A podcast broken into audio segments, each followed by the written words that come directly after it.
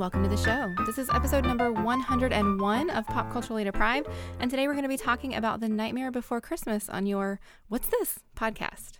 I'm Mandy Kay. And I'm Matthew Vose. This week we are joined by friend of the pod and amazing knitter, Lauren Housley. Lauren and I met through the Chipperish Discord server, discovered we live near one another, and now frequent game nights together. I'm so glad to finally have you on the show. I'm glad to be here. It was uh it was something we talked about early and I've been looking forward to it. Yeah, we've been talking about doing this for gosh, close to a year, but then you decided you really wanted to do this movie and so we had to wait until Christmas. This is like my favorite one that was on the list. Well- that was that you hadn't already done. So Well, I mean, we didn't have to wait until Christmas. We'll, we'll get into that in a bit. Um, Well, we did, we'll talk about why when we get there. so, uh, Lauren, you and I were completely aligned about Farscape. We gushed over it on, on many text messages and different things. Can you tell me why you love this film, please? Oh, I just everything about. I mean, it shouldn't be very surprising that I love stop motion and and weird looking stuff, considering I love Farscape and I love the Dark Crystal and I, Right. you know, all of that has been. Uh, you know, I, I was fascinated by Gumby as a kid. The Rudolph Christmas special is my favorite Christmas special. Okay. Like anything that looks weird, I'm kind of there for. Uh, but then this is actually something that I came to a bit late because when I first saw it, was like nine, and I was scared of Oogie Boogie. Okay. Like, Hmm. you know, I was going through that when this movie came out. I was like in that phase where kids do lots of stuff about, you know, you sort of like learn to get scared, like, you know, scary stories to tell in the dark books and things like that. But at the same time, I was kind of scared of it because I was a big wuss. Ah, So I actually came back to it like either in late in college or early, late in high school, early in college, something like that. And, uh, like the music is so enchanting and I love the way it looks and I love the characters and now it's like one of my favorite things. This was like the first soundtrack that I or the first album that I purchased on iTunes. Okay. you know. Nice. that, that is not the reaction I expected you to have to the giant creature made of bugs. Well, you know what? It it's not the bugs. The bugs is not what scares me. Okay. I've never been scared of bugs. I'm an entomologist. That's should maybe be said. um, uh, it was like the menace, I think, Ah, okay. and and more like the shadowy part than when he's actually there in his like potato sack bug self. Okay. This is the third time I've seen it, I think. Um, I also I came to it very, very late. I first saw it in 2004, sometime around then, so it had been out a long time. Obviously, being into sort of goth and rock culture, I was very, very aware of it, so I just bought it on DVD. I was like, this is going to be a film I love, because it's dead in the culture that I like. Um, and then I watched it and had a bit of a disappointed reaction to it. I expected more for various reasons. And then I saw it again at the cinema because they reissued it in 3D.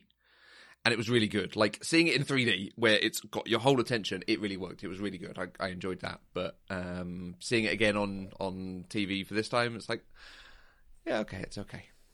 So I'm afraid we're not quite as aligned as we were on Farscape. Well, nothing's as perfect as Farscape. no, absolutely. um, so, Mandy, it's a film that's got Christmas in it. It's got nice music. It's a good musical. It's after you were born. I, I can't come up with any of the usual reasons. I mean, it's a bit kind of grey, but it's not black and white. Why have you never seen The Very Nightmare Before. Christmas? Um, well, for starters, I had no idea it was a musical. Okay. so that didn't even factor into it. I honestly didn't know what the movie was about. My only kind of experience was that it had this weird Halloween aesthetic, and I never really been a fan of Halloween, so it just never really intrigued me. And I guess I don't think I'm really a big fan of stop motion. I mean, that's really all I can come up with. Okay. So, yeah, not a big fan of Halloween. Is that like it just delays Christmas? Can we not just get rid of Halloween and have that Christmas creep into July and June? No, no. Okay, saying I'm not a fan of Halloween is probably the wrong way to put it. It's just we never did Halloween growing up, and we talked about Right. that a little bit in our Hocus Pocus episode. Um, I never went trick or treating. We didn't do costumes or creepy crawlies, and spiders are the worst thing in the world, and they're very Halloweenish, or at least around Halloween. Sorry, Lauren. I know you like spiders. Actually, spiders are not insects. Um, I don't mind know. spiders, but they're not something that I study, so I don't know a ton about them. Okay. That's good because I don't like them. yeah. So, I, I mean, I really just don't have a great reason for this one. It's just based on what little bit I knew about it just from like seeing advertisements. Like I'm not even sure I'd ever seen the trailer. I mean, since I didn't know it was a musical, Mm-hmm. so it just didn't seem interesting to me. Is really all I've got. Okay. I know that's not helpful, is Well, it? you've seen it now. Hooray. I have seen it now. So, The Nightmare Before Christmas is, as Wikipedia puts it, a 1993 American stop motion animated musical dark fantasy Halloween Christmas film that was produced and conceived by Tim Burton, which is the biggest mouthful to try and say ever. Danny Elfman also wrote the songs and score. It began as a three page poem that Tim Burton wrote while he was still working as an animator at Walt Disney Feature Animation. Disney considered developing it as either a short film or 30 minute TV special, but the project stalled and Burton left the studio in 1984 and went on to begin his directing career. In the early 90s, Burton realized that Disney still owned the film rights and he pursued a full length film with Henry Selick as the director.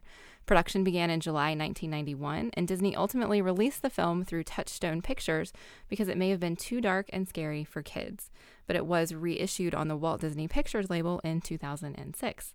It was the first animated film to be nominated for an Academy Award for Best Visual Effects, and with a budget of only 18 million, it has earned more than 75 million worldwide. And if you, like me, do not know what this is about, according to IMDb, Jack Skellington, Pumpkin King of Halloween Town, discovers Christmas Town, but his attempts to bring Christmas to his home causes confusion. That is Yeah. pretty on point. Yeah. It's it's been a while, I think, but yeah. All right, Lauren, do you own this since you like this movie so much? Uh, no, actually, I sort of went through. I mean, like, I have the soundtrack, and um, I I don't know. I just never got around to buying it. Like, I think I never wanted to purchase it when it was not available for streaming, because it's usually Right, on okay. one of the services at Christmas or at Halloween, or you know, around when I would have wanted to buy it is about when streaming started to be a thing, Right. and Right, it's always yeah. been ar- around. So I've never purchased it because. But I have the soundtrack, which has Patrick Stewart narrating and not whoever it is in the film. Mm. Okay, see, now that's interesting to me. Yeah, I have no idea why. It's very strange. But it's honestly, he's better than the guy in the film. Yeah, he, he recorded it for the original. It just got cut for Hmm. for reasons. I had no idea. That did not come up in any of the things that I looked at. Yeah, you know, I didn't look up why. I assumed that they just like couldn't use the original narration for some reason. I didn't realize he would have recorded it originally. Huh. Interesting. Uh, well, speaking of this being on streaming here in the States, it is available on Hulu right now. I don't know if it's available year round, but it is definitely there now, which is how I think we both watched it. Yeah, it's definitely been around since like October at least. I don't know. Yeah. And I'm willing to bet, Matthew, that this one is available on Sky Cinema in the UK. is indeed. It's on the Sky Cinema Christmas channel. Uh, neither of the other main streaming services have it, so Okay. I don't have the DVD that I bought of it anymore. that was a watch and put it on the donate to charity pile. Oh, okay. So, Mandy, you mentioned Tim Burton up top uh, as the creator of this. It, it uh, sometimes you find that it surprises people that he didn't direct it. The experience of Tim Burton. I don't think we've covered him on the show yet. We haven't. We did cover him on um, Southern Fried Pop Culture, oddly enough. Um, I have not seen as much Tim Burton as I thought I would have. Um, I looked at his list, and the, um, the list for me is Beetlejuice, Edward Scissorhands, Batman Returns, Big Fish, Charlie and the Chocolate Factory, and Sweeney Todd. I super thought there would be more on that list. I think his aesthetic is just so unique and so specific to Tim Burton that you just think that you know him. Because, I mean, you can look at something and say, oh, Tim Burton did that. So I guess that's really my experience. He is my sixth most watched director, according to Letterboxd. Just Oh, wow. just after Okay. Quentin Tarantino and before Martin Scorsese on ten films. Oh, wow. Okay. Yeah. we didn't mention the other actors in this. So there is obviously a pretty good voice cast. Uh, Chris Sarandon playing the the speaking voice of Jack Skellington. Um, best known, I think, as uh, Prince Humperdinck from Princess Bride. Okay.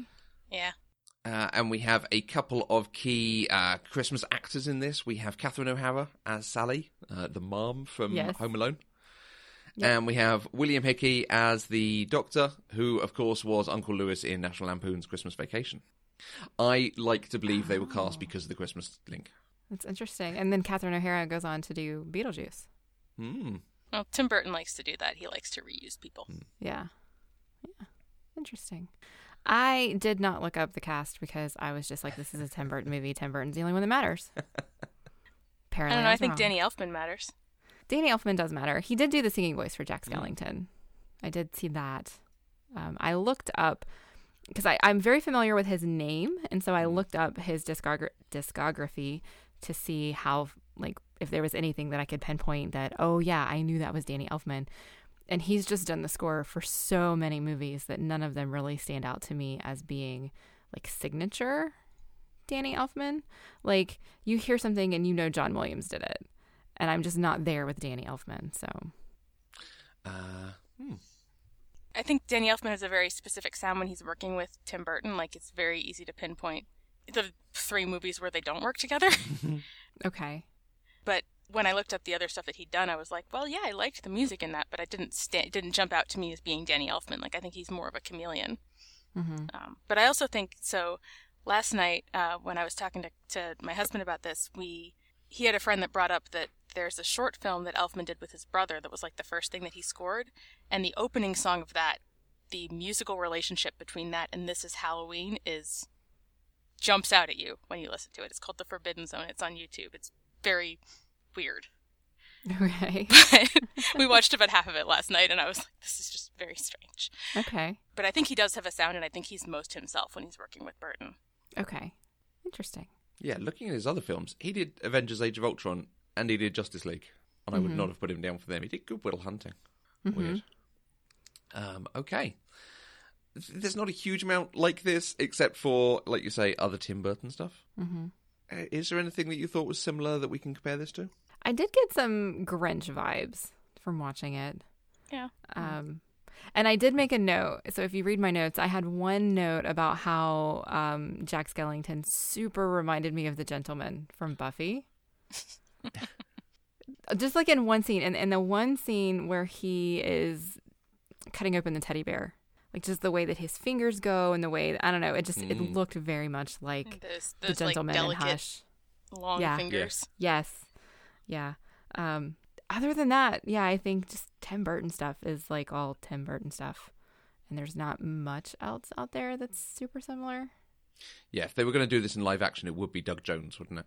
So, Oh, absolutely. Well, I mean, I think you could talk about Henry Selick's other stuff. You know, he did that James and the Giant Peach adaptation. He did Coraline.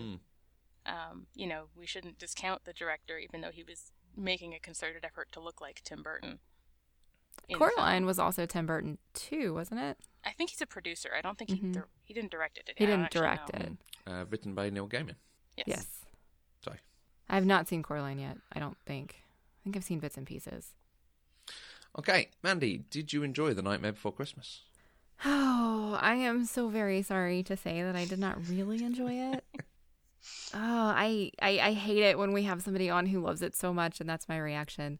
I ended up feeling kind of like this movie was all flash and no substance. I think if the focus had been the story, I would have absolutely loved it. I really love the original poem that Tim Burton wrote, but I felt like this movie was just about the cool animation and the like gothic aesthetic and it it didn't focus enough on the story it was trying to tell. And so I I got lost in it. When you say lost, I assume not in that you couldn't follow the story. Right. I I, I guess I I mean the story got lost. Right. Gotcha. Yeah, I mean the, the visual style is absolutely about it, and I think that's like I say, I, I knew a lot about what this film looked like before actually seeing it, hmm A- and it, it appears to be the same to this day. I mean, th- this is the film that Hot Topic built its brand on, frankly. this and Nirvana. Um, but even like looking it up on Amazon, the streaming film, the the streaming video was the fourth entry on Amazon, and the DVD was the eighteenth, and all the rest was like Okay. Wow. Nightmare Before Christmas, board games and gloves and folders and pencil cases. right, right. Yeah, I know Torrid, um, which is owned by the same parent company that owns Hot Topic, they have an entire section devoted to Nightmare Before Christmas apparel and accessories. It's just, it's a thing. Hmm, absolutely. Like, I don't even think you have to have watched the movie to enjoy the aesthetic of the characters in the setting. Mm. I ended up looking at all the cards in the Munchkin edition of Nightmare at a at a at a game store near here. So I was like, I didn't even know this was a thing, and I walked in there. I had just watched the movie the first time that I watched to prepare for this, and I was like, oh, look at all these cards. you know, and they have they had some expanded it a little bit to use some of the other holidays, but for the most part, it was just about making cool drawings and having a die that looks like Oogie Boogie's dice Right. in the box. Yeah. And and I think the other thing that certainly that first time disappointed me a little bit is like it's called The Nightmare Before Christmas. I was expecting a bit of a riff on The Night Before Christmas, but they're just using that as a cool title. And then the story, Twas the Night Before Christmas, doesn't come into it, and I'm always a little disappointed. I'm like, ah, there's an interesting opportunity there. Well, if you read the original poem, though, there is a riff on it. Mhm. Um, not Oh, the, the whole original thing, but he definitely Tim Burton thing. the, the original poem that Tim Burton Okay. wrote that inspired this does have a bit of the poem The Nightmare Before Christmas, spe- specifically the rhyming scheme, but he does actually pull some of the the language Okay. directly from it. See, I like that. The meter is a little different though, which really threw me off. and I think also when when Jack is flying around like the real world, like there are some visuals that are at hmm. least they very much match my my book that was the night before Christmas that I had when I was a kid. Yeah. Yeah. So speaking of holidays, this movie has a very specific set of holidays that it believes exist in the world. And I, I like the way, Lauren, that you have described it. because it's not holidays that Yeah, exist in the I- world. Yeah. This is this is not the holidays of the world. This is the secular American holiday forest. yeah. Yes, absolutely, Absolutely. is. It's it's Valentine's Day, St. Patrick's Day, Easter, the 4th of July, which you can only see in the opening. Halloween, Christmas, and the chicken tree. Yes, The- I called it a chicken. chicken I didn't know what it was. Which I don't know why it didn't occur to me that it was a turkey and not a chicken. In my notes, I'm like, why is there a chicken tree? What holiday goes with a chicken? I even went so far as to Google chicken holiday and discovered that there is a fast food chain restaurant called Chicken Holiday somewhere in the United States. Amazing. But it did not occur to me that it was Thanksgiving until I was talking to Joseph about it and we looked it up again because I wanted to find a picture of it to say, look, it's a chicken. And in all of the screen grabs, I was like, oh, that is so clearly a turkey. Yeah. yeah, I will never live down the chicken tree. I understand that. that that I just like when I looked at your notes, I just started laughing. Like, what? Chicken tree. It was a chicken tree. But it's not just that the um you know those are the only holidays. I think that's also very clearly only valuing American and non-religious things about those holidays. Mm-hmm. Like there's no suggestion of Jesus in either Christmas or Easter. There's no suggestion of All Saints Day and Halloween. There's no like I mean we don't go to the other holidays, but one presumes that they'd be similar. But some of those holidays do have, you know, family togetherness, generosity type or fun and, you know, mischief type values that are non-religious. Or at least I think they can be. It's it's a very child's view of the holidays. Mhm. Like you say, not none of the deeper meanings. It's what are the basic things you think of growing up about them, which does speak to this being a Disney film and aimed at a younger audience. But What do you find in the holiday aisle at the grocery store? uh, yeah, absolutely. I like how you have described Santa Claus in our notes. Um, Santa Claus invented by Coca Cola, or at least made popular by Yeah. Coca Cola. And then um, you said a cross between a Dr. Seuss character and something out of the Rankin Bass Christmas specials. I think that's pretty spot on. Yeah, I mean it's that's that's Santa Claus in in America, right? Yeah, absolutely.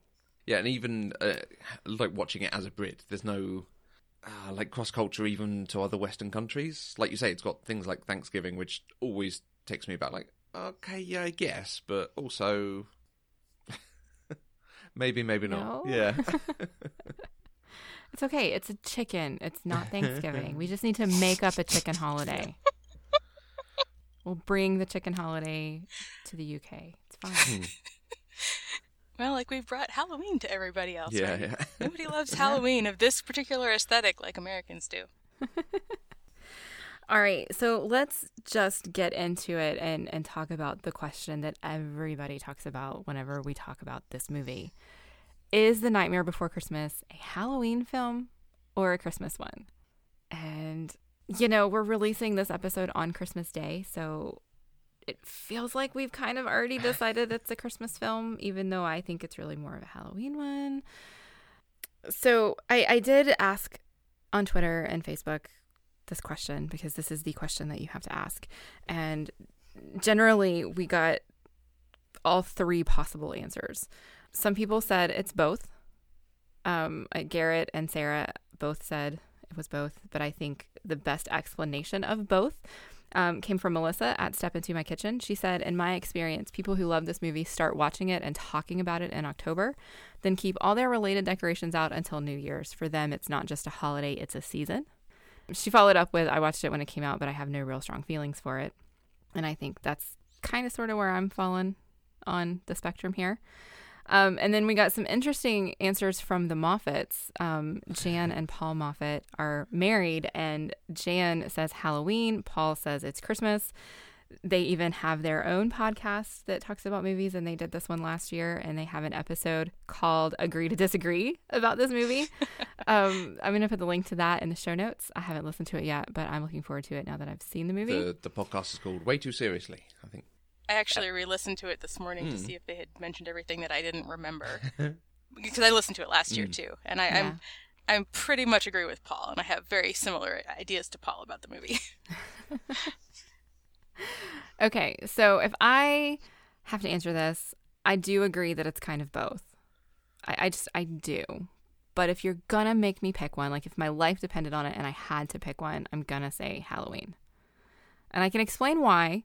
I found this amazing blog post um, from a woman named Valerie McLean. She has a blog called Paper Patches, and she does a series of blog posts called Breaking Genre about movies that break genre. And she breaks down all of these movies by looking at who, what, wh- who, what, where, why, and how, and answering those questions, whether they fall, which genre they fall into. And so she broke this movie down, and Halloween came out on top with all of these answers. And for me, that's enough for it to be a Halloween movie, um, because who, who is in this movie? Who are the main characters in this movie? It's the citizens of Halloween Town yes, Santa Claus is there, but by and large, the characters skew very heavily Halloween. What is this movie about? It is about Jack's quest to take over Christmas, so that's a point for Christmas. Where does it take place? It takes place in Halloween Town, even though the time period is Christmas, which often is enough to make a movie a Christmas movie. Let's talk about Die Hard. That's why we say it's a Christmas movie, you know. But the main conflict and plot is centered around Halloween Town here. The movie would not be the same if Halloween Town wasn't there. Why does this movie exist or what what is happening in this movie?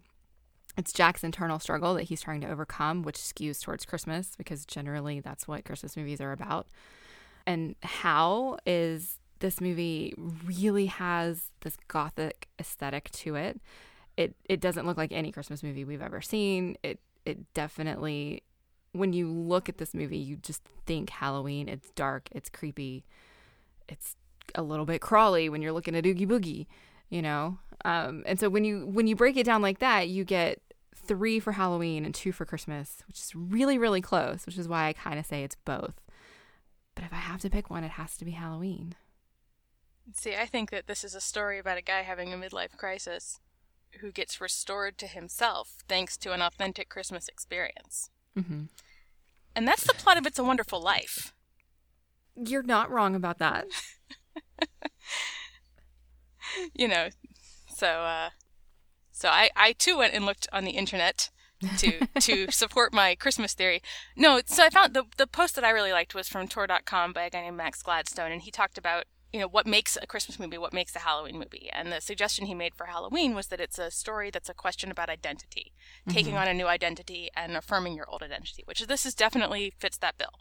But it's also about what a Christmas movie is about is about coming back together and you know the community being stronger for that, and it's also a movie about that because Jack comes back and Jack sort of makes Hall- Halloween is better for having experienced Christmas. So I could support both. Mm-hmm. But I think Christmas, mostly because of my, my first point, but also I think um, you can look at which holiday could you remove and still have a story. Okay. So so basically you think that the Easter bunny could have gone through the same crisis and been restored through Christmas, but Jack couldn't have tried to take over the Easter bunny and still get the same experience that he got by taking over Christmas. I don't think it would work as well. I mean, I'm I'm open to arguments, but I don't. I think for me, I come down on the side of Christmas being the less delible part of the story Hmm. than Halloween. Mm-hmm. Uh, which I mean, it is it is really close, and I think that either of those films would be very difficult to make as good as this. Mm-hmm. You know, make as much sense as this because Halloween and Christmas are so oppositional in like Right. the aesthetic and the ideas and all of that. Like this is clearly the best pair. Uh, also because Mm-hmm. if you're in secular American holiday forest, this is the best way that they are. You know, these are the two holidays that people probably feel the strongest about in terms of how they're celebrated and how you decorate and what you do on the day. Poor chicken holiday. Maybe chicken holiday. oh but God, I'm never gonna live that down. and that's the holiday we're closest to right now. Did you just did you just like completely sublimate Thanksgiving and your desire to put your Christmas tree up in the middle of November? That's the thing. I, I think so, yeah. Well, I, I I didn't have a traditional Thanksgiving this year. Ah. So I think Thanksgiving just went away in my head and I mean, I did wait until after Thanksgiving to put my outside decorations up. So give me some credit, okay? just a little bit. Yeah, I think um Lauren, I read the the article that you posted and I really like his conclusion, which is more for the both side of, of Right, the right. the argument. He said the Nightmare Before Christmas endures, I think, because it's about the operation, not the celebration of holidays. It's a movie about the function and value and power of Halloween and Christmas both. There are even notes of Easter in the kidnapped bunny. The film invites us to stretch our holidays beyond their limits, to let Halloween and Christmas chat and eye one another warily. Plus, the music's great. Uh-huh. So I kind of feel like that answer and Melissa's answer of it's not about a holiday, it's about a season. You know, I think really that's the answer. It's just people like to be so binary and pick one or the other. That's that's very true. And I, I could get I can definitely get behind both. Okay. You know, sort of like you saying if you have to pick one it's Halloween, if I have to pick one it's Christmas. But I could I can agree on both. All right. I, I I, like it. I really like that idea, Lauren, of what if you change the seasons? Uh, And I think this is where it comes down to the way it's written to stop this being so conclusive. Because the easiest thing is, what if you swapped them? What if this was Sandy Claws is very bored because Christmas is the same every year, um, and is feeling down in the dumps, and he sees Jack Skellington, and he's like, "That looks amazing. I want to do that." and I think if you do it that way round, you have to write it that it's a Christmas film. It's about finding your place in the world and having a good spirit and enjoying where you are. That's very true. I never But I think I think you would end up writing it more that way than this is necessarily written because it's not about. I mean, this is a film certainly for the first half about depression and about the mania that comes with something new and trying to distract yourself from a world where you can't talk to anyone and you can't sort of be yourself. But then his learning experience is not. Oh, actually, I do fit in here. Actually, it's really good. It's I've got ideas, and if you're going to shoot me out of the sky, boy, am I going to come for you. It's not a learning experience in I'm going to grow or I'm going to accept my place or accept who I really am that I've been fighting against. Maybe. I don't know. I think it's I think it's kind of both. I don't think he's maliciously coming after them with Halloween because he doesn't. If he if he didn't care about them, he wouldn't care about setting it right and getting Santa Claus back where he hmm, belongs. That's true. You know, it's like he's like, I'm gonna give it all my might. I hope there's still time to set things right. Yeah. Like those things actually hmm. rhyme, so they're a re- it's a related concept. Hmm. You know, those are like two opposed li- two lines that are right next to each other in the song. Yeah. So, so as, as an idea, I think it comes a bit more towards Christmas, but it's written in such a way that it's not definitive. And, I- and I think for me, this is where uh, ste- stepping out the the idea of the debate about it, it, it comes down to how you describe a film or a Christmas film, whether you describe it as a style or a genre. So you could describe it as the uh, the genre. Where, like if you talk about romance as a genre, you've got an idea it's going to be about two or more people in a relationship or dealing with a relationship in some way. Or a gangster as a genre, you've got a bit of an idea of what the story is going to do. but the esthetic could be anything. Whereas if you use it as a style, a, a gangster film as a style, you've got an idea of what it's going to look like, but you'd use it more as a comedy or a fantasy, and it gives you some idea of what's coming. It depends on when someone says to you, a Christmas film, if you're expecting that to mean, oh, it's going to be a story, it's going to be about understanding goodness and the spirit of the season and giving and, you know, accepting and being good to your fellow man, that kind of thing. Or if it's, hey, it's about shopping and putting up lights and snow and it being very dark most and cold most of the time for the Northern Hemisphere in the West.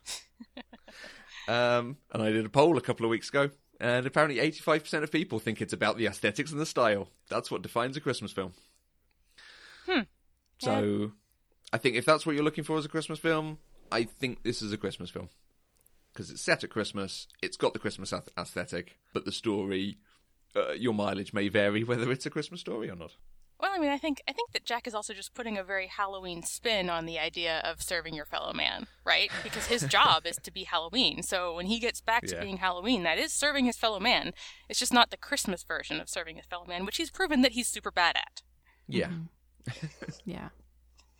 I think part of it for me was everything that he tried to do for Christmas turned into a Halloween thing. Mm-hmm. You know, like he he tried to cut out a paper snowflake and it was a spider. Mm. You know, everything that he did just kind of no matter how hard he tried, it reverted to Halloween themed. And I think that's part of where I'm seeing more of a Halloween movie. Mm. But it just it all it is what it is. It is a Halloween Christmas movie. absolutely. Like as as Wikipedia put it, it is this huge genre of a movie. And, and I think it's important that he can't do Christmas. It ends up coming out Halloween because without some of those moments, it's actually that the people around him, because they haven't seen Christmas, they don't understand Christmas. They're only seeing it through their mm-hmm. ha- Halloween-colored lenses. Right. Mm-hmm. Uh, it goes wrong in that way. So it's other people defeating Jack almost, but it's the mm-hmm. fact that he cannot do that. His his place in society and in the world and what he has to do is Halloween things. You know, you're right. You're right. It's not like he's making perfect Christmas and everyone else is messing it up. He's also messing it up. Hmm. He's mm-hmm. just kind of blind to the fact. You know, or, or I just love the visual of him. Like when he decides that he's going to do Christmas, he he pulls the garland and undecorates his tree, and then plugs the lights into an electric chair. Right. Like, like Jack, this is called foreshadowing. like we don't need Sally's vision to know this is going to go totally wrong. Mm. Speaking of Sally, I did not understand. Okay, so I I just don't understand the point of Sally in in the movie as a whole. But I did not understand that that was a vision that she had until she said that to Jack. It was very unclear to me what was happening. I, I it was just confusing. It, am I alone in that, or have you guys just seen it so much that you just know that it was a vision, and so that's just what it is? Mm. I remember being confused by it when I watched it when I was when I first saw it. Okay. Because see, here's what I thought. Because she pulls the weed, the weed turns into a Christmas tree, and then the Christmas tree burns up, and then there's nothing left. And so we had just gone through this big montage of Jack trying to do all of these Christmas things, and the Christmas things were turning into Halloween things. And so I thought she was sitting out there kind of longing for Jack, and all of a sudden, this Halloween thing turns into a Christmas thing because Jack's Christmas spirit is overflowing Hmm. and then it burns up and it just it didn't make sense and then she had to explicitly say hey jack i had this vision and things are going to go wrong for it to be clear that it was a vision and it just i don't know i didn't like it but i i don't like the character of sally at all so See, I think I knew she was looking for some kind of like prophecy about Jack because she pulls this. I mean, it's dead, so it's hard to tell, but I think it's a daisy, you know. So she's ready to do like he loves me, he loves me not, right? mm-hmm. And then instead, it turns into this burning Christmas tree. Um, Okay. I mean, I, maybe I'm seeing more there than there is, but I always thought that was what she was like, why she was pulling mm. the the daisy. I think I'm always a little disappointed by that point because it's almost like one season is infecting ano- another. And I think mm-hmm. hmm. probably a more modern story, that's the way they'd go about merging things and one, they cannot exist in this way, this kind of thing. right But then it ends up, it's just, oh, it's a vision. Okay. And back to it. But I think that's because it, it almost seems like every realm is going to have its kind of leader, its kind of spiritual person. Mm-hmm. Jack Skellington and Sandy Claws and the Easter Bunny and so on. The Easter Bunny doesn't seem to talk though, which is strange. Hmm. Yeah, no, he was like a real bunny. It, it was weird. Like, why doesn't the Easter Bunny talk? And if the Easter Bunny doesn't talk, does that mean that he's a minion of whoever's the king of Easter Town? Maybe. Which I can't even imagine what that would be if it wasn't like a crazy Jesus. I don't know. I mean, I feel like it has to be the Easter Bunny, but then why doesn't he talk? Reasons? Maybe it's just him laying chocolate eggs by himself. Maybe. I mean, it's a bit strange that it's Jack Skellington in charge of Halloween Town. Because there's no one single thing for um, Halloween as a as an identity in the same way we have Father Christmas, but they call him the Pumpkin King, but he's not actually got anything to do with pumpkins. No. And I think he is supposed to be a skeleton, but also he's got the suit, so you don't entirely see it. And then it's clearly it's Yeah. like a monarchy because you have him and you have the mayor. Mm-hmm. I'm an elected official. I can't make decisions by myself. yeah, myself. exactly. Yeah, I was really confused about what Jack was for a while. I did. I couldn't tell if he was uh, a pump, if he was made out of pumpkin, if like if his head was a pumpkin, or if it was bone because he wasn't shaped like a skull. It was kind of round, like a pumpkin would be. But then they said his last name, which was Skellington, and I was like, oh, okay, he really is supposed to be Bones. And then the moment that that clinched it for me was when he pulled his own rib bone out and threw it for Zero Yeah. to catch. Like, yep, okay, he's a skeleton. With a crunch. Yeah. well, he, since I am dead, I can take off my head to recite Shakespeare. You know, he's doing a last poor mm. Yorick with his own skull, Right. Yeah. yeah. which suggests that it's a skull. True. True. Right. Yes. Yes. Apparently, Disney really wanted him to have eyes, and they fought really hard against it. That would have been creepy. Interesting. That yeah, that would have been way creepier, I think. Uh, yeah, I don't. I mean, the empty sockets is a little creepy, especially when the lighting shines so that you can actually see See the, the back depth of of it. them, yeah. But him and Oogie Boogie both have that happen. Uh, but yeah, I don't know if the eyes would have been. That would have been a lot more mock-up heads too to make that many eye motions as he would have had to have. True, Mm-hmm. true. He still does emote. He's got that kind of Deadpool mask thing. Oh yeah, oh yeah. That the the the ocular sockets go up Yeah, and down and squint and open wide, and his mouth goes all the way to his ears. I guess actually kind of like a jawbone would. Yeah. Like, you know, there's more Yeah. opening there if you don't have flesh. Hmm. I like when Zero brings back his jaw and puts it on after they crash. Okay, I'm actually really surprised at the lack of response from either of you when I said I don't like Sally. I mean, I love Sally, but I know that a lot of people don't buy the romance. I actually do. Hmm. But I think if you don't buy that, you don't care about her. Okay. Yeah, no, I super don't buy the romance and I just don't understand. I think it's I think it's honestly it's not just Sally. It's all of the subplots that are happening that were added in. Um like the original poem only had Jack, Zero and Santa Claus. There were no other characters. Mhm. And so all of these other subplots that they threw in to make this a full-length feature just aren't fleshed out enough for me and it like I spent the entire first half of the movie trying to understand who Sally was, who is this duck-billed creepy guy in a wheelchair who's owns her apparently. You know, so there there was all this stuff going on that that just didn't have to do with Jack's quest for Christmas. And then they have like five words to each other over the whole movie and then they're kissing at the end. But a lot of it is unspoken because, like, she brings him the basket, and he's and he's like, "Oh, that's wonderful, thank you so much." And he sees that it's her. It's not like it's a mystery, Mhm. right? And he leans out to say something to her, and then she's gone. And when she's helping, when he gets her to help him make the Santa Claus suit, he says, "Like, you're the smartest one. You're the only one that can do this. I trust you." And then he doesn't listen to her, but you know he should have. And then she's the one that helps Santa Claus. So like she's she's there to be someone that's intelligent enough to not just do whatever Jack says. Mm-hmm. You know, someone to push back on him. And I don't know, the the dynamic between her and Dr. Finkelstein was very apparent to me, but maybe you're not as familiar with Frankenstein stories. No, I don't think I am. Um, because sort of like that that push pull creator created is present in the original story, but not in quite the same context because the monster is much bigger and stronger mm-hmm. in the original Frankenstein. But you know that that like he wants to control her, or he wants he like you know he basically made her to be his like partner slash I don't know. It's kind of gross, mm-hmm. but he can't help her be. He can't make her stop being independent. Mm. And independent Sally wants something else. Right. And also, she's the only other one in Halloween Town that isn't happy. Everyone else is very content. So That is makes her true. interesting enough for to be attractive to Jack. Okay. I can buy all of that. It But I also think they kind of added her because they needed a romance plot. right.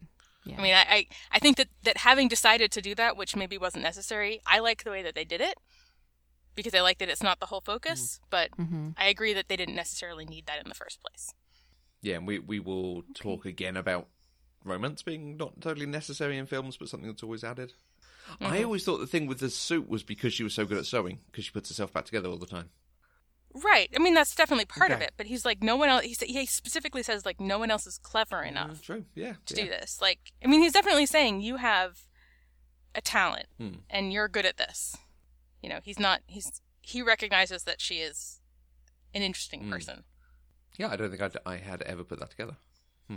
Well, because I started thinking about it, right? Because when I was little, I just saw the, I saw the plot. I was like, oh, isn't that sweet? You know, because I was like nine or ten, and then when I watched it again when I was older, I was like, this doesn't really make any sense. But then the more that I've watched it, the more I've actually come back around to really liking it. it's been a cycle. It depends how you're feeling at the time. Yeah. Maybe I don't know. I don't know. I mean, I like. I mean, she sends him like the. I like. Really, it's like the stuff like sending him the basket and the other like the conversation that they have, um, especially when when they rescue Santa Claus, and he's like, "Man, you were right the whole time," and then they get interrupted, so like they don't get to have the moment then, Hmm. which might have been better. And I noticed when I watched it last night, she gives the mayor such a look when he interrupts them. She's like, "Did you really just do that to me?" but I but I understand if you if you think that the movie could do without a romance plot. Like, I don't think that that's as important as the other the other parts. Definitely. I think I don't mind the romance plot being there. I just wish it had been done better. I, I think that's really what I, I feel about it. I just don't think it was done well. And so it either needed to be done really well or not there at all. Hmm. That's all. Not done well because you don't see why they like each other. I just don't think it was fleshed out enough. It was I mean, yes, you you have gone through all of the subtle hints that were leading up to it, but they were v- too subtle for me apparently. um and so I guess I just I needed a little bit more um to buy into it and I I just didn't. That's all. Mhm. So can we talk about how a whole song about kidnapping and killing Santa Claus possibly traumatized a generation of children? I mean, I'm sure it didn't actually, but it was really dark. Mm-hmm. is is that why it's important? It's not Santa Claus. This is a sort of ab- abstracted thing, and it's done in a Halloween way. Because I, I mean, Sandy yeah, Claws. they they have very much The Sandy Claws. they, they've set up that Halloween is gruesome and blood sucking and all this, but we don't really see them doing anything. It's it's a you know very light again very childish way of uh, what Halloween is actually about. They're more about a bit of frightening rather than um, actually doing damage. As to Mm-hmm. Well, except for Lock, Shock, Barrel, and Oogie Well. Boogie. Like, those are the characters that are actually scary. or your trick or treaters, which they do a very traditional trick to Santa Claus. You know? Mm. and because they, they they tell us that stuff has been done with like giving the award for most blood drained to the vampires and special mention to the leeches, but we, but we don't see that. It is just about oh, isn't this thing scary and gruesome? It doesn't do anything. It's fine. So so I think they're they're using the song in the same way. They can't show them particularly doing things. All this stuff about you know put him in a bag, beat him with a stick, but in the end they put him in a bag Lock and him up real yeah, tight. and, and then put him in a cage. It was convincing enough that I actually thought Oogie Boogie ate Santa Claus for a minute, but he didn't. Uh, there's a there's a whole verse that's cut from the movie of Oogie Boogie song where he says he's gonna cook Santa into his snake and spider stew. so that's clearly Nice. when he's when he's ratcheting him up on that table, like you know, that's to dump him in the stew pot that's stirring there. Hmm. Right, right, yeah. But then we get Buggy Man instead. That was creepy too. Like this movie had so many elements in it that are just really dark and really creepy, and then We get a song about possibly murdering Santa Claus, but then we have Jack actually murder Oogie Boogie. Actually, no. Santa Claus kills him in the end. Santa Really? Claus steps on. So Oogie Boogie, the last bug, and he's like, "My bugs, my bugs," because he's got the tiny voice by then, and Mm-hmm. Santa is the one who steps on him.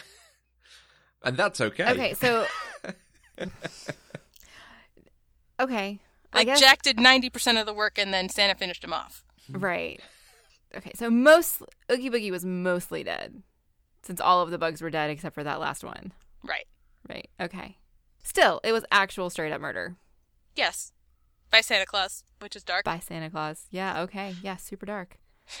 Interesting. All right. Wh- Whilst we're on Oogie Boogie, d- uh, uh, as as Americans, does it mean anything that there's this sort of New Orleansian slant to him and the musicians outside? This kind of cooking the gumbo, the style of the music, the uh, elements of gambling that are thrown in. Is is it just using different inspirations for the characters, or does it add an extra flavour to it? I think it gives you the sense that it's different from like the Halloween. Okay, yeah, yeah. That he doesn't quite fit in with secular Halloween Mm. because he comes from a different tradition. But I don't know. I mean, there's the whole question of is Oogie Boogie racist? Also, Yeah. I I firmly fall into the camp that it is not. I mean, it's based on some stuff that maybe is a little bit like he's really inspired by some of the old stuff, but it's also that's that's definitely a character that is part of Southern American folklore. Mm-hmm. Is that why you think it's not? Maybe. It, it, I, I think this is one of those things where I just have a very strong feeling about something and I, I don't quite know how to articulate it. It didn't even occur to me that somebody would think this could be racist until I started reading about it afterwards. And I, so I think that's really where it's coming from for me is like I watched it and he just seemed like a really convincing boogeyman.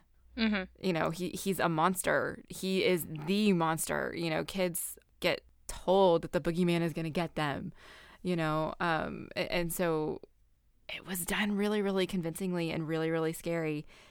Every even everybody in halloween town was scared of him. Like they they made him be this way. And so it it didn't come across as anything other than what they were trying to make it be Mm-hmm.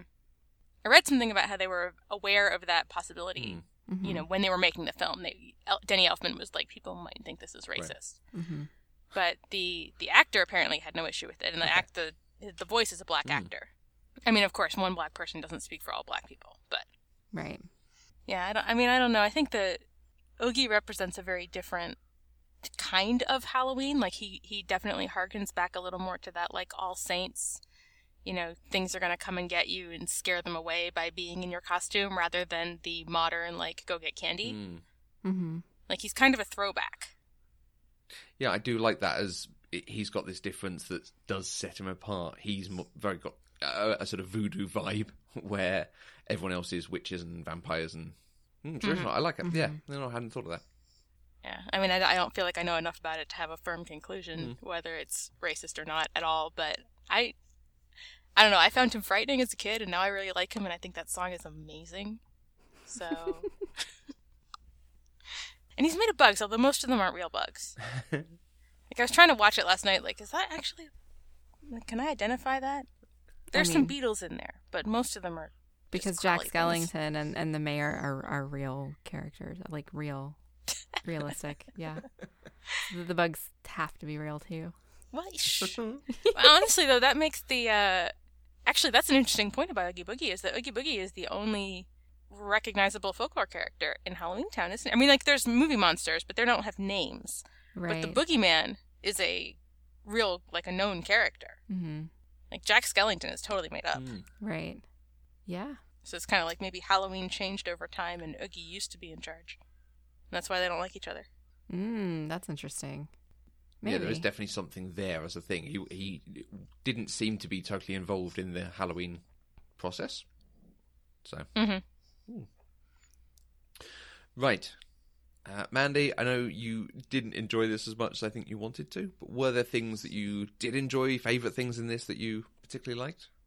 My three favorite things are all lines from Jack. Okay. oddly enough. And and it should not surprise you at all when I tell you what they are. The the first one just kind of gave me the warm fuzzies when he he's really depressed. He's down in the dumps. You know, he's in the throes of this midlife crisis, and he stumbles into Christmas Town. And one of the lines in the song is that this empty place inside of me is filling up, and that just gives me warm fuzzies. Like, it was such a nice. I don't know. It's such a nice rendition, or God, I don't know the word that I'm looking for, but it's it's just a nice way to show happiness or contentedness contrasted so much with how unhappy he was Mm. just moments before. So I really like that line.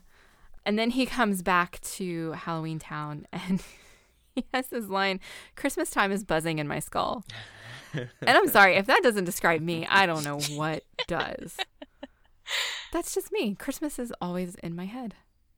And then he had right before, I I guess this was right after he got all dressed up in the Santa suit and he's getting ready to leave. He shouts, It's Christmas time. And he's trying to do it in this like deep, wonderful Santa voice, but he just can't. And it comes out with this like Halloween creepy cackle at the end of it. And it just cracked me up. It's Christmas time! and I really liked it. I mean, it's pretty great to to do. It's Christmas time with a cackle. Yeah. You know, like they just don't go together, but they did here. Mm-hmm. Yeah, th- those were the best things that I could come up with. Yeah, the the juxtaposition of Halloween stuff with Christmas stuff it, it is very nice and it is very funny. Things like the Christmas lights on a spider's web. It's it's good fun. It's also half the film. I could do with less of that. I think that's part of the thing is if it was like a 30 minute special, this could be really solid. There's a lot of like repeated gags and things. But there's a Mhm. few times they do it and yeah, it works. mm-hmm. I love Jack with the lights in his eyes. Yes. Like I know that's iconic and everyone puts that everywhere, but I do love it's it. great. Yeah. Uh, Lauren, how about you? One, of- is, is, would you say this is one of your favourite movies? Um, I mean, it's definitely Okay. up there. I don't want to overwatch it, Mm. but I listen to it a lot because I, I, you know, I have the soundtrack Okay. around and I love the songs. Is like that's my favorite part. Like I actually had to start thinking seriously about whether I love Tim Burton or love Danny Elfman Right. when I was trying to come up with my favorite things about this because because other stuff that Danny Elfman has done, especially when he writes music, um, I or when he writes uh, music with lyrics, other films that have that I Mm. Okay. adore what he's done with them. The the songs in Charlie and the Chocolate Factory are the best thing about that movie, and using Dahl's original poetry is inspired. Anyway, because I love Charlie and the Chocolate Factory, the book. The movie has some issues, but it's got Johnny uh, Depp in it. I probably like that movie better than most people like that movie who grew up with Willy Wonka. Okay. Right. Yeah. But that's kind of a digression. But I, all the music in this I love, and also like the the way that they did the stop motion, like the level of detail. Like I noticed yesterday, Jack pulls the hat off of Santa's head, and the brim bounces up and down. That weighted, like fuzzy brim. And I'm like, how do you even do that with stop motion? Like, very carefully and very painstakingly. Mm. Yeah, like that's fantastic. Like, I mean, and this is the first. It's not the first like feature length stop motion. I actually found out there's one that was Russian that was done way Okay. earlier, but it was the first one in America, and I think that it really. I don't know. I just love. I love that art form and like the, the thought of everything that goes into you know the the extreme attention to detail mm-hmm. and care and the way that it shows in the backgrounds. Like visually, I just adore this movie and. And I think I like this one even more than some of the more modern ones because the I find it so charming the way that it's a little bit imperfect. Like I went on and watched Corpse Bride Okay. um because I was sort of in a mood for some stop motion Tim Burton, and I really I really really like Corpse Bride too. But Corpse Bride is so much cleaner Mm. than this is that I found myself like, oh, I actually kind of liked that sort of slightly with a fingerprint on it aesthetic of of the puppets from this Yeah. movie. Yeah, it's not many, many shots for movement. So many, many frames of movement to make it really smooth. There are times it's jerky, and there's times it. But the like, like you say, the style, the aesthetic of it is so strong. I mean, it's it is what has supported this film for many, many years, and made it so popular mm-hmm. that it stands out so well. It, it all comes together very nicely. there's little hints of like you know like i said other kinds of art like jack flying across the moon that's like every nightmare night before christmas i almost said nightmare before christmas ever book. And then when he's in the graveyard and he's sitting in the statue and like falls over backwards like the Pietà statue Mm-hmm. mm-hmm. of Jesus in Mary's arms. Like, I just, I love the way these characters, the, the movie mm. looks, and that's honestly, I'm so enchanted with that that it goes along, it goes a, some of the way towards like, I don't care that there's not as much story as Mandy mm. wants. I just want to look at them. Yeah, I, I think that makes sense because when when you found out I didn't like it, your immediate concern was that I didn't like the way that it looked. Like that's instantly Mhm. where you went because it sounds like that's what you go to this movie for.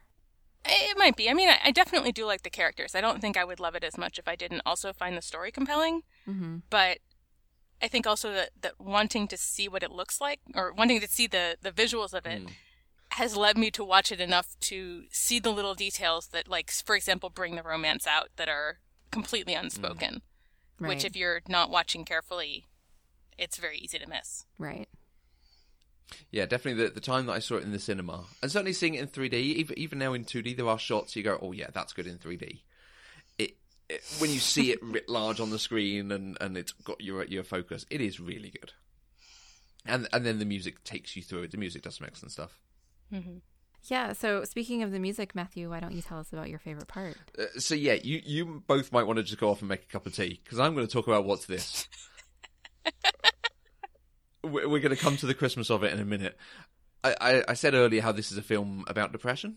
I mean, it's not. It sort of doesn't follow through on that, but it does have this whole thing of he is depressed, but he's putting on a jolly face for everyone else. Well done, everyone. It's only a year. We did it. It was so good.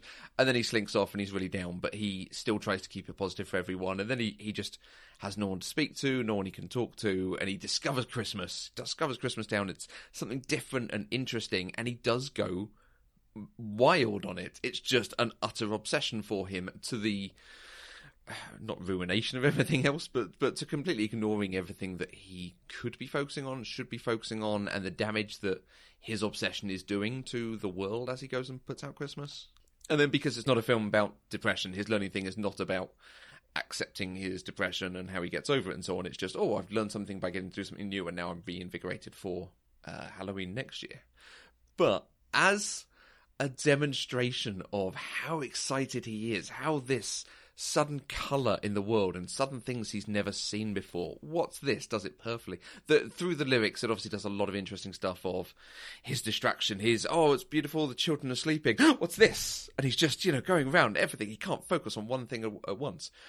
But the song itself, in the music, it does that. It's It starts off with a very nice kind of um, syncopated beat that then gets faster and faster during to, towards the end of some of the verses and the choruses, and then he goes back into the normal beat, and then he gets faster and faster again a bit later. Right, uh, and then when you get to the end, the line that you said, Mandy, where where he talks about the empty place inside of me is filling up. And where previously you've got a couple of lines that are faster, more lyrics just done really rapidly, it's just repeated so often that I simply cannot get enough. I want it. Oh, I want it. I want it for my own. I've got to know. I've got to know. And it just, it keeps coming because he's so overexcited by this point. And then because it's a song, it's a wonderful climax of a song. It's just, it's beautiful. It's, that is how you end a song. With Jack being greedy, I want it for my own. Yeah, exactly. He's just, oh wow, this is amazing. How do I get more of this? And then it's about Christmas. Like as a song, it is about all the things that make Christmas good. Again, from a sort of childish perspective, but so many different things about. Uh, again, literally the sights, the sounds, um, the the sweet pies and things that are being cooked everywhere, putting up decorations. It's all just him finding all the niceness of the season. They're getting to spend time together, getting to spend time with family, and it's written really well. There's there's some. I mean, he is gushing about Christmas at this point, but just the phrases they use about they kiss. Why, that looks so unique, inspired. Like those are not words you use in a song. you do not call a kiss unique and inspired. You do if you're Danny Elfman. Well, absolutely. so, uh, like, it is a really good Christmas song, and I, I would say it is one of my favourite Christmas songs. And then in mm. 2006, they re-released this as a special edition. I think, Mandy, like you said, it, it came out as part of the Disney brand at that point, probably. Mm-hmm. And they did a special edition of the soundtrack. And they got some bands who were kind of into the aesthetics come along and do some of the songs. So they had Marilyn Manson. I think Korn worked on one. Oh my god. I love that This Is Halloween is amazing. Yeah. Oh yeah, Marilyn Manson's "This Is Halloween" is I, that's that's the album. That's the version of the album that Right. I have. Is that 2006 one? um, Panic at the Disco work on one. So it's you know it's really cool. It's got the the bands putting their own style on top of things, which I love. I love to hear a cover done differently. And what's this is covered by one of my favorite bands of all time, Fall Out Boy. So it's the same song. It's the same pace and rhythm. It's the same excitement about Christmas. It's the same lyrics, but with some driving guitar um, in the background, with the lead singer doing a, a, a massive range in his vocals because he hits a high pitch, he then sings in a really fast pace, and just the climax and build up to the end is wonderful. Just uh, uh, going through to the end with him just being a "What is this?" and done. And it's it it is now Yeah. a, a guaranteed Christmas song every year for me. It is such a wonderful version of a wonderful, wonderful song. That's probably my second favorite cover on that album. I like the the Manson "This Is Okay. Halloween" is my favorite, but that one is really really good. I, I- uh, this is Halloween is a good song, but I think again it sort of labours the point a little bit on the same stuff. Whereas, whereas I I- Mm-hmm. like what's this sort of changes its inflections and changes what it's doing, as well as being part of the plot and telling us he's excited about this and he's learning about this, and it's it's the character going through something. No, no, no. I understand liking "What Is This" the song better, but I think I like the other The- cover the- the version better. Yeah, but yeah. but I but I just maybe don't like Fall Out Boy as much as you do. I- I mean, not that I don't like um, they're fine, but no, I, I agree. It's a really really good song. He he did a cover for another similar album. Rob Zombie put together lots of bands doing covers of Ramones tracks. And Marilyn Manson does a song on there as well, which again is in his own style and it's really creepy and a bit weird and that is a great covers album. So that's what's what's this. Um, thank you for coming to my TED talk.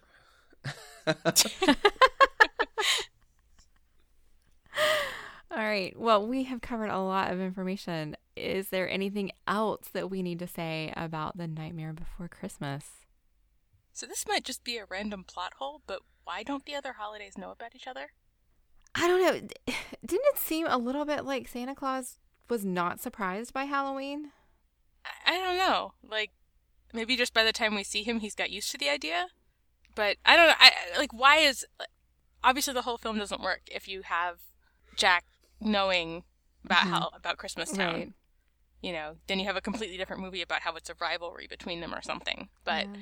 but why don't they know? Well, I don't know. Maybe it's because I mean they only go out into the real world, you know, one night. They spend 364 days working for the next one. So maybe that's why. Right, but they can get to the secular American holiday forest with a, apparent Somehow. ease. Yeah. Well, I don't know. Jack was gone long enough that they were worried that, that he was missing. So maybe no one ever just goes that far. um, headcanon Father Christmas knows about Halloween because Christmas follows Halloween. Assuming we leave out the So chicken well, holiday. and, and he knows about Chicken Holiday as well. Um, but I'm not talking about the chicken holiday anymore. but he would be very surprised if we went to Valentine's Day. Valentine's Town, he'd be like, "What's this? What's this? There's hearts and cuddles everywhere." I don't know. Why? I thought I thought my color was red. Why is your color red? Hmm, hmm. Yeah. I don't know. What Because it's the only way the story works. That's hmm. why. yeah. what do we think goes on in Chicken Holiday Town? Do you think they also have to deal with Black Friday and Cyber Monday as as part of the Oh, holiday? God. Do you think they're like m- making Chicken Holiday, making Chicken Holiday with our discounts and our cheap TVs? I don't know. I wonder though, since the turkey was on the door, since I know it's actually a turkey, is is there like a big turkey king of, of Thanksgiving? Exactly, Town? Do yeah. they eat tur- but do they eat turkey in Thanksgiving Town? Like Well, you what gotta think maybe there's a- happens? If there's a Turkey King, that's like super dark because then he's sacrificing his own people every year for this holiday. Right. Yeah, I, I kind of yeah, I, I think we need I stories think the, from I think these the other Thanksgiving King has to be a pilgrim, like super stereotyped elementary school pilgrim. It's not just a giant hand. Otherwise, it's otherwise it's just too dark. Yeah. No, super dark. Also, how terrifying would the giant bird be? Mm. Well, a giant turkey is probably more terrifying than a giant chicken. Yeah, once you make them giant, does the size difference of the animals as they normally are really matter? I mean, at that that's point, you fair. basically got T Rex either way. Yeah, no, you're absolutely right. Yeah. Okay. Could one giant turkey defeat a hundred small Santa Clauses? Uh, Okay, we have gone completely off the rails here.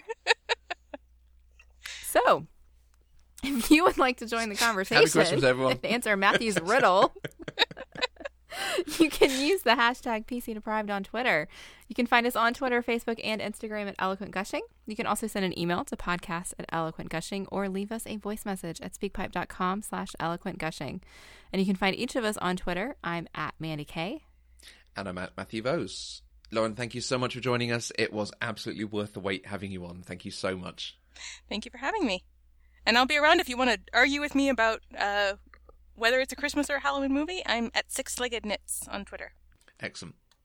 Pop Culture Deprived is 100% funded by listeners like you through Patreon. Anything you can give, even $1 a month, gives access to exclusive content and helps to support the network and develop new shows. Uh, to find out more, visit patreon.com slash eloquentgushing. We'll be back next week with another episode where we'll talk about Sunset Boulevard. Until next time, I'm Mandy Kay. This year, Christmas will be ours. I was ex- I was expecting it's Christmas time. Pop Culturally Deprived is an Eloquent Gushing production. For more information, please visit eloquentgushing.com.